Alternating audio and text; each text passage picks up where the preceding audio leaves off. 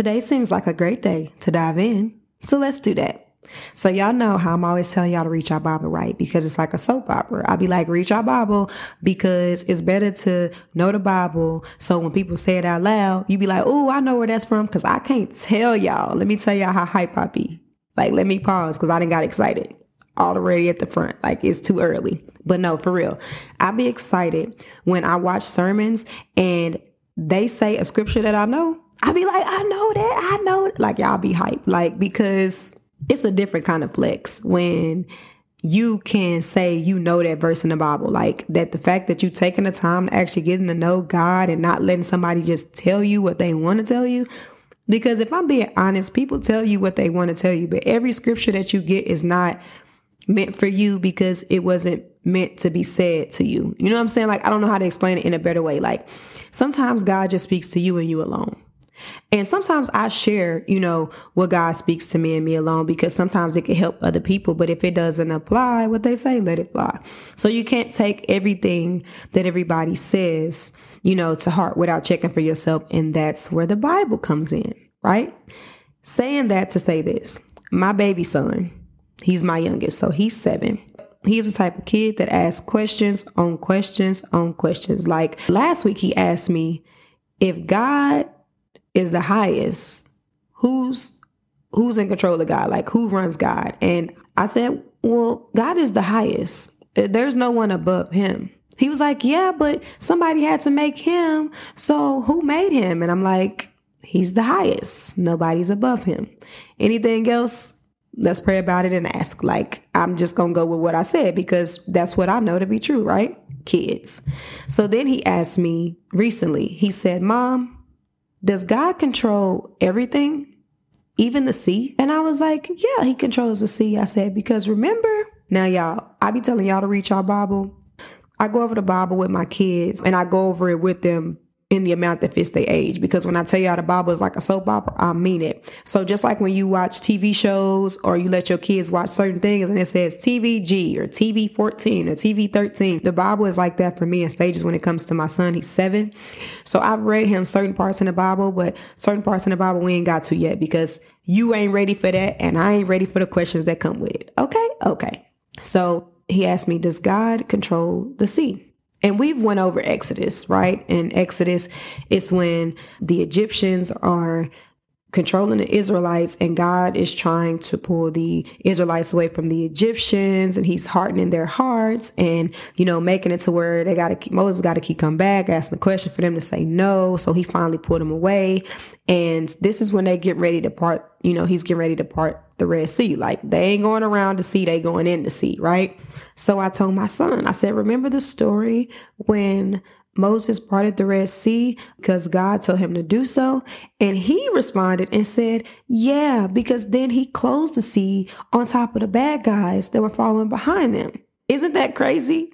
He asked me a question, expecting for me to give him the answer. He ended up answering it himself. He answered his, does God control the sea? Himself based off of me taking the time to explain the Bible to him, based off me taking the time to allow him to get to know God for himself. So I feel like that's important because God is in control of everything. And sometimes we lose sight in that based off what we're, you know, what we're going through. And we feel like we can't take the extra time to get to, you know, get to know God and be able to read the Bible because it's a whole nother thing. Y'all know to read the Bible and understand that God is God, right? But when you're going through things, it don't feel like it's the Bible ain't it ain't it ain't where I needed to be at this moment. But it's just the fact that we don't take the time to get to know it as much as we know him. Because let me tell y'all something, when I don't read my Bible, I feel uneasy. I get annoyed. I feel like oh, I haven't took the time to talk to God today. Like it, it's a feeling that I cannot explain. And if you read your Bible all the time, maybe you understand what I'm saying, but it's a feeling. I, when I tell you, I can't even explain the feeling. I can't even explain the feeling it just feels like this uneasiness that comes with not spending time with God. And this is once you start doing it because when you don't do it every day, you, are not going to notice a difference because it's something that you don't do. But you know how when you do something every day and if you don't do it, you just feel like, oh, I didn't get to do that today. Like say if you start working out and you've been working out nonstop, going, going, going, going, then you miss a day. And then that day turn into a week and you like, all right, like you slacking. You ain't doing what you're supposed to be doing. Like you not staying consistent, right? So when it comes to reading your Bible consistently, you can see a difference in you, your attitude, your movements, like how you go about life. You just see a difference. And and it holds you to a higher standard as well. Like you feel like, oh, I shouldn't do this because if I do this, I mean, I read about this and it said that. Well, let me pray about it. Like you're more inclined to pray after you start reading your Bible. I feel like then you are when you're not. Because when you're not reading your bible and most of the time we only pray when we going through stuff like god please take me out of this. God please help me get over this. God this ain't working out of my favor. Please push this into my favor. Like i feel like we do that when we don't read our bible every day right? But when you read your bible every day even through little things even through things that you just want to be better even through things that you thinking about doing that you know in your mind and in your heart you don't feel like it's okay you pray about it. And it, like I said, it could just be my opinion, but this is just me on the outside looking in. So I'm telling y'all about Exodus, um, but I don't know if y'all know where it is in the Bible where he parted the Red Sea. So of course, me being me, I'm gonna tell y'all. So in Exodus 14, at verse 21, it says, Then Moses stretched out his hand over the sea, and all that night the Lord drove the sea back with a strange east wind and turned it into dry land. The waters were divided, and the Israelites went through the sea on dry ground with the wall of water on their right and on their left. And let's just stop there real quick. Do you know how terrifying that is? In the middle of a sea, walking and there's water on either side at, any moment. This can come down at any moment.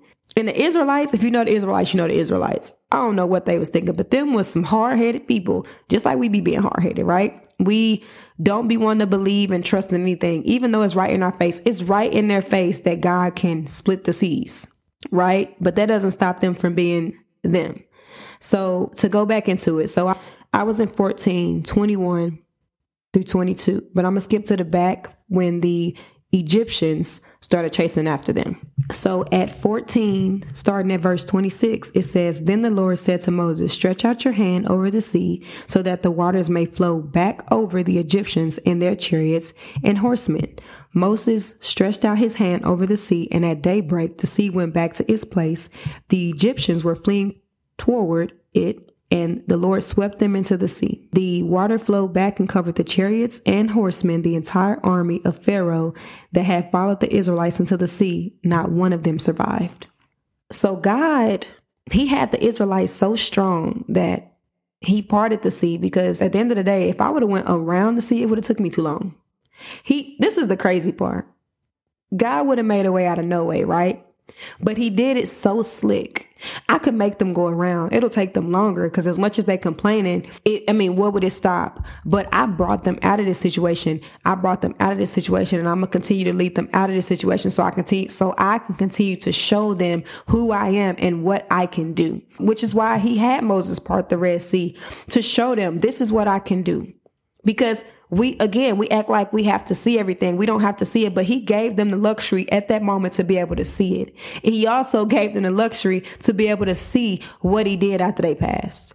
Oh this is your enemy? Okay watch what i do with your enemy. So my son is asking questions that a lot of adults ask who still don't have the answers who still don't believe that god is that god he is that God. He is the God who has your front and your back. He is the God that has your up and your down. He's the God who has everything that has to do with you. All we have to do is take the time and realize that He is God. He's that God, the only God. And He got you and He got your back. Period. I love y'all. Be back.